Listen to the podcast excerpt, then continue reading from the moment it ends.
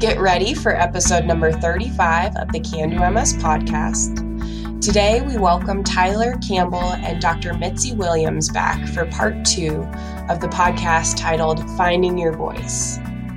If you didn't listen to part one, please go back and make sure to listen to episode number 34. We definitely don't want you to miss out on part one of this great conversation.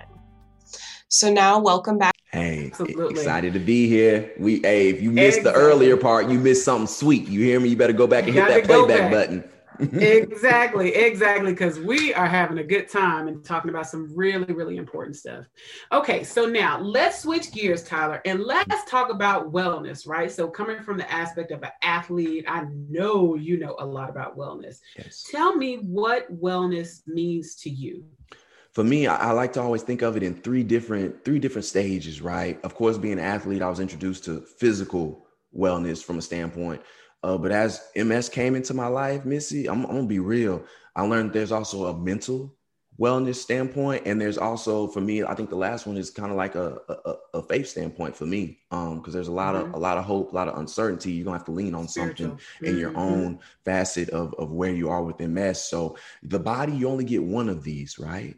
Um, and and you you got to treat it the best way that you can. So with MS, I was you know obviously cultured to just start doing a different thing. It's, we can't be eating Bojangles all the time. Uh, I can't be at In-N-Out Burger on the West Coast all the time. I can't be at Whataburger in Texas all the time. You feel me? So I'm just being open. This is me. This is me. Right. I'm talking about where I was. Tyler had to make some shifts and some changes Absolutely. from a physical standpoint. Um, you may not be able to hit the gym all the time, but there's something to be said about being able to stand at times throughout mm-hmm. the day. There's something to be said about being able to walk to the mailbox. Um, right. Those little things. I'm not. I'm not talking about marathon wonders, but there is a greater attention to be able to, to to to play towards your physical health. And watch this. We can control that. It doesn't take a mm-hmm. doctor visit to do that. That's a decision you make up in your own mind to make right. some adjustments, like we talked about earlier. From a mental standpoint, just knowing that hey you may need to talk to somebody about what you're going through your overall mental approach to how you handle this disease is very very big depression is real Mitzi. It's very um, real and it very is common. not a fig. Yes, it is not a mm-hmm. figment of the imagination. And and your faith, whatever your faith endeavor is, lean on that because it gives you that hope. Um, mm-hmm. And that mm-hmm. hope will create determination um, with that term determination is a positive attitude right? We talk about right. how your attitude plays into so much. When you have hope it creates that positive attitude. And when you have a positive attitude there's no limit to your altitude as a mm. human being and what you can do. So um, i'll break it down into those three parts but they are your your your your wellness is everything it's so important, so important. And there's so much to unpack there. Okay, so let's start with the physical. I love what you said about recognizing small gains, right? When I talk to people about exercise, oftentimes, especially if they have some type of physical impairment from their MS, um, or if they're dealing with fatigue, I tell folks you have to reframe what you think of as exercise, right? Yes. So a lot of times we think of exercise, we think you go to the gym, you put on your Ivy Park or you know Adidas outfit, you know, you work out for an hour, 30 minutes on the treadmill, 30 minutes on the weights, but walking to the mailbox two or three times, right? Parking a little further away in the grocery store and walking further, right? Every little bit counts. And so we have to reframe our thinking and again adjust so that we think just because I can't do this doesn't mean I can't do anything, right? All of us can do something. I had one patient who was so remarkable. Um, she was a, a woman who had been living with MS and unfortunately had lost the use of her legs and only had the use of one arm. Mm. And every time she came in my office, she needed to lose some weight and she was getting skinnier and skinnier. And I said, Well, what are you doing? You can only use one arm. And she said, Well, I changed my diet, right? So just because I can't do that wow. doesn't mean there's nothing I can do. And so that power of our mental um, thinking and our, our mental state is so hugely important. And the other thing is to recognize is that you already said is that our mental um, thought process significantly affects our physical outcomes, yes, right? So if Ooh, we keep good, telling y'all. ourselves we mm. can't do it, you're not going to be able to do it. Mm. And so mm. making sure that we use that community support, making sure that we get that help, the help of a counselor or a therapist or a faith-based counselor, mm. whatever that help is that we need, seeking that out is extremely important um, to our success and to the look of wellness. And um, to use one of my Dr. Mitzi isms, as I call them. Here they come, y'all. Here they come. Play. You know they're coming. Here you know come. they're coming, right? Ready. The Dr. Get your popcorn ready. Right? so Go there's ahead, a part you play, right? Yes. There's a part you play and there's a part medicine plays. No medicine is going to take away the part that you play. So mm. once you get that diagnosis, once you get on a good treatment regimen, that still doesn't mean that you just sit on your hands and do nothing, right? Say You've that, got to be it. doing that physical exercise, engaging in that community, etc., to try to uh, move forward. Yes. Now, yes. when we think about wellness, a big part of wellness is the physical part. And oftentimes, especially throughout different points in that journey of wellness with MS, there are a lot of interactions with the healthcare system. When people get first diagnosed, they see me a lot. Once they're doing good, I might see them every six months or once a year. But there are some communities, Tyler, yes, where some people's interaction with the healthcare system is not necessarily positive. Yes. Um, let's talk a little bit about trust. One of the biggest parts of being a provider, you know, a healthcare provider, that I have to establish trust with my patients. And so, kind of, what does trust look like, and what are maybe some of those examples where people interact with the system um, and don't necessarily have as positive outcomes? Yeah, and I'm I'm with I'm, I'm for me. I want people to remember I was I was 21 years old. I'm young the healthcare system is not something I've really navigated to outside of getting annual physicals, which is nothing major until you have to get to a point of really treating an ailment or a disease. Um, so a lot of a lot of trial and a lot of error experienced on, on my part, but it's actually through navigating the healthcare system in terms of making my own phone calls, Mitzi, and maybe mm-hmm. not getting the answer I wanted to that day. May have taken a week, may have taken even a couple months on a medication, especially when we're talking about financial pieces. But it's learning that there are programs, there are right. initiatives that are out right. there, and there are a lot of them to help you get the adequate uh, care that you need, specifically when it comes to paying for pharmaceutical remedies that you need to treat your MS and the different support groups that are available. But like you said earlier, there's a list of things that we've talked about in self advocacy and all those things and adjustments that allowed me to get to that point. Um, and so when I had navigated through trial and error, figuring out, okay, there are programs out there because there are trial and errors with my MS medications. I was not on just one MS medication, Mitzi. Hello. Mm-hmm. Sometimes it may take doing a, a couple things before you find it out. I hope it's not for you, but, but that's what it took for me. What it did was it allowed me to approach a neurologist and let a neurologist know what I want. Let a neurologist know what I need so a neurologist can give me guidance and direction as to how we go out and get there you know so right. that's that's the thing i think there's something to be said when you are interacting with people in the healthcare system with you having an agenda uh, for your own self advocacy and awareness of what you are looking for because right. your diagnosis of MS is not like the patient who walked in the, the, the the 30 minutes before you're getting to see it. You have a different level, you have a different body. And so um, those are the things kind of creating my own MS world of what I want my pharma uh, or, or what I want my healthcare interaction to look like. And then right. the professionals were able to usher me. My neurologist was able to usher me, but my neurologist couldn't usher me until I until I voiced what it was I was looking for. Um, right. You know, right. so go ahead. Yeah, so that's so good. So when we talk about your relationship with a neurologist, I think that this is extremely important. You know, because one of the reasons that I chose MS is because I'm a people person and I love people and I love being on this journey with people. I love seeing people go from diagnosis where they may have been kind of, you know, uh, dealing with the difficulty of it, dealing with the uncertainty. Two, three years later, they're showing me baby pictures. You know, they mm-hmm. graduated from this. You know, I love to see the other side of that. But it really is important to have a trusting relationship. And I think that one thing that people need to know very early on is that if you encounter maybe that first neurologist and you don't feel like you have that trusting relationship with them, it's okay to seek a second opinion. Say that. And Nancy. I've seen a lot of people, it's okay to seek a second opinion. And I've had a lot of people run into difficulty with that and maybe not go on treatment because maybe they interacted with that person and they oh, gave Oh, them a that's handful of pamphlets and you know Mm. they were like well i don't want to do this be persistent what i heard you saying throughout a lot of what you were just talking about was that you were persistent if you didn't get the answer uh, this day you call back another day if you Mhm. didn't uh, get you know what you needed here then we looked over here for it and so you have to be persistent when it comes to your healthcare if you're with a, a, a healthcare team that you don't feel confident in then find another one Find right another one. um, Mhm. find another one. And I tell people, even who see me, listen, if you don't have confidence in the decisions that we're making together, I'm not going to be offended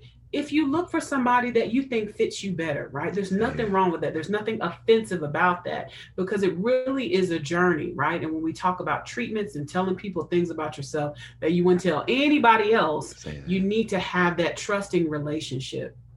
And then Alright. another piece um, that I think is extremely important when we talk about self advocacy was that you talked about resources. There are many, many resources that are available to people with MS.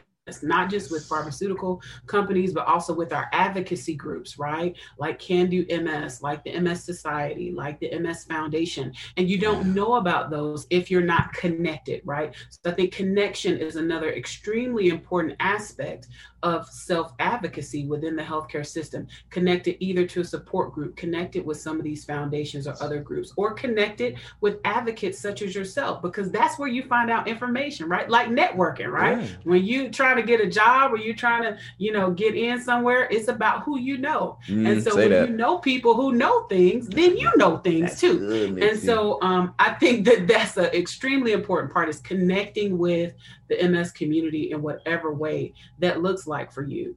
yeah. I think one of the challenges, especially for underserved communities, whether those are people of low socioeconomic status, um, in some cases, people of color like us, um, sometimes people don't have positive interactions with the healthcare system. Sometimes people may have delayed diagnosis or they may experience bias or discrimination within the system.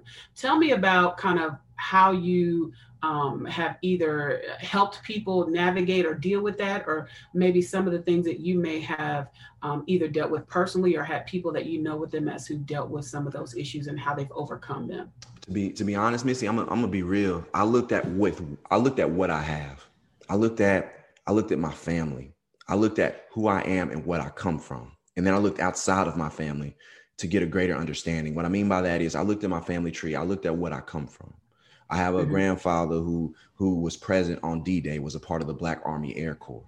I looked at my Wow. father, was an NFL Hall of Famer and a Heisman Trophy winner. I looked at my mom Mhm. and my dad, first generation college students, came from absolutely nothing to make something of themselves. And so I looked at my family tree and it's like, whoa, it wasn't about having money. It was just about having a will and about having people who have a desire to just do something with their life. So I said, yo, I'm Mhm. going to do something with my MS. And then I looked at my history of people.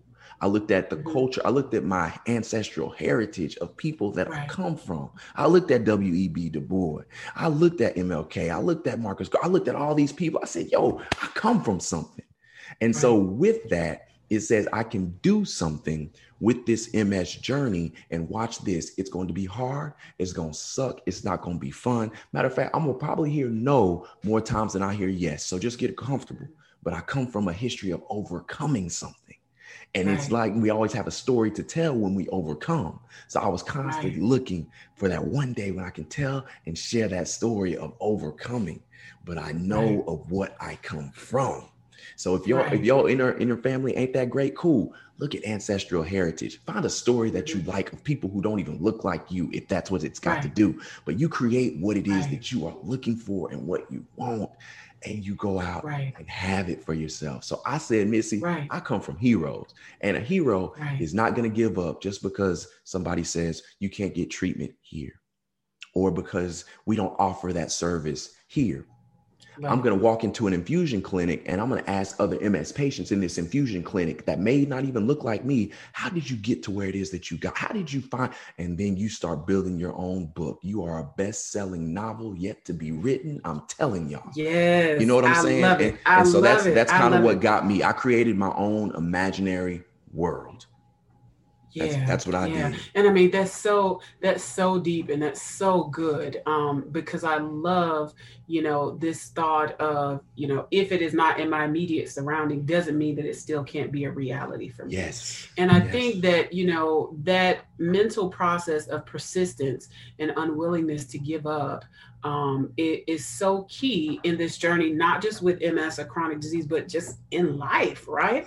Because we all encounter episode, you know, uh, times when people tell us no. We all encounter, um, you know, uh, other instances where we may not get the answer that we want. Or I have many people who come to me who say, "I just knew something was wrong, and I was going to keep."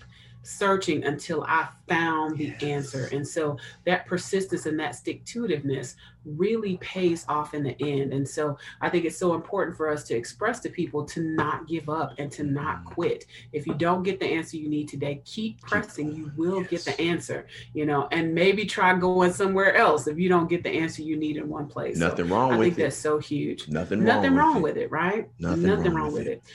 So finally, just uh, so just you know, you've given us so much good information and, and so much um, you know, just knowledge about how we can advocate for ourselves and how people living with MS can advocate for themselves. If you had to put it down into like two or three top three tips you would give people living with MS to advocate for themselves within the healthcare system, um, either for themselves or their families, what would those top three be?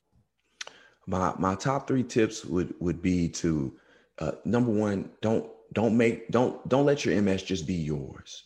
Make make your ms open to your family. Um, we have a Mhm. tendency to uh, to not you know that woe is me attitude. We feel like that's that's a negative. We don't want to share our problems. There's something to be said about hey i do have ms and and your Mhm. ability to be vulnerable opens up the pathway for people to to to, to help you. I i am not here um, on my own accord, Mitzi. I'm I didn't get out of the the, the wheelchair on my own accord.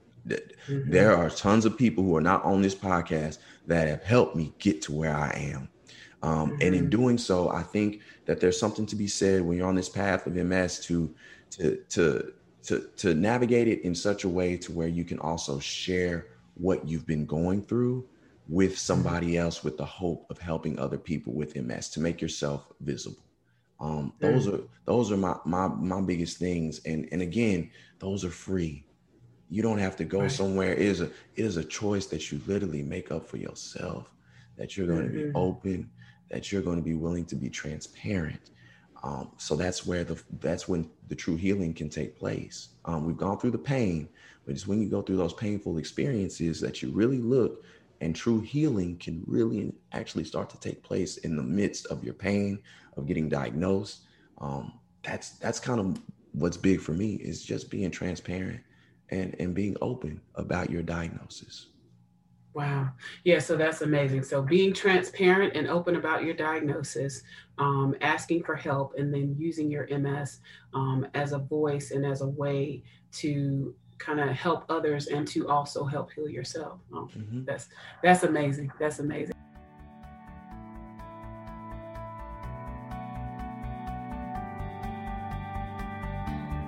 And that's it for our show today. This episode of the Can Do MS podcast was brought to you by our sponsors Biogen and Genentech. If you enjoyed this episode and you'd like to help support the podcast, please share it with others, post about it on social media, or leave a rating and review. You can also follow us on Instagram at Can Do Multiple Sclerosis. Thank you so much for listening.